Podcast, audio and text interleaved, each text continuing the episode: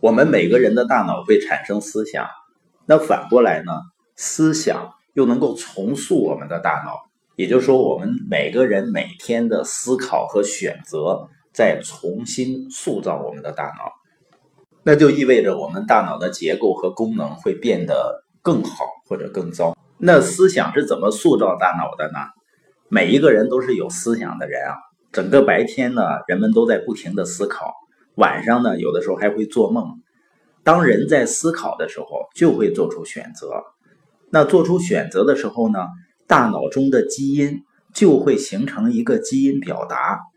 这意味着你在制造蛋白质，这些蛋白质呢，形成你的思想。所以呢，思想它是一个真实存在的物质，是会占据大脑思维空间的物质。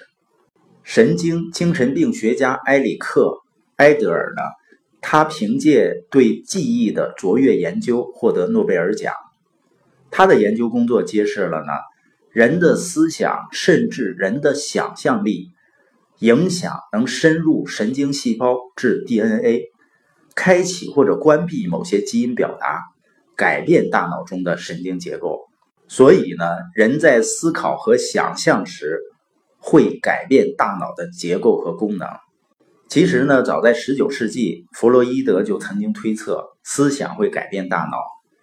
近年来呢，一些前沿的神经精神病学家呢，通过深入的研究，都证明我们的思想力量非凡，能改变大脑。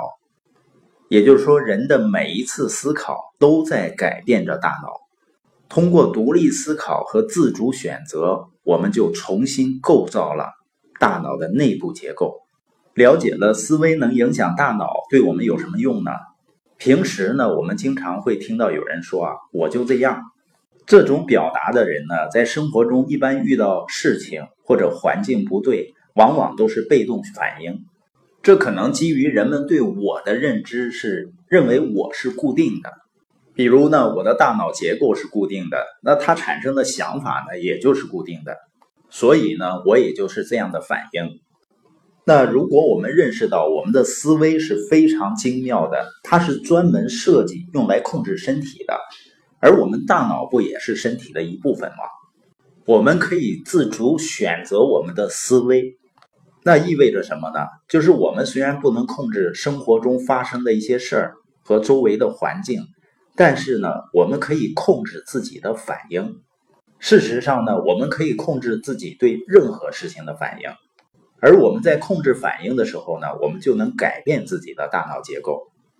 大脑结构改变了，那个我是不是也改变了？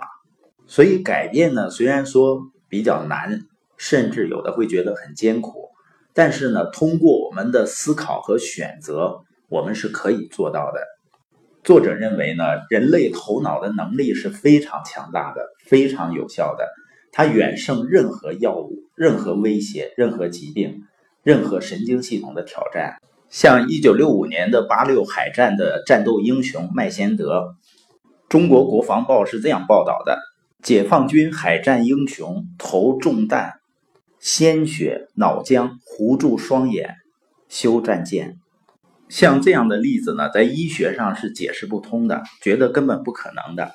包括我们看到的一些历史、一些鼓舞人心的故事，人们克服了很难想象的艰难险阻。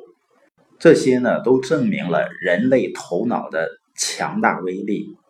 我们今天播音的重点呢，是思维影响大脑。我们能够通过思考和选择来重新塑造大脑。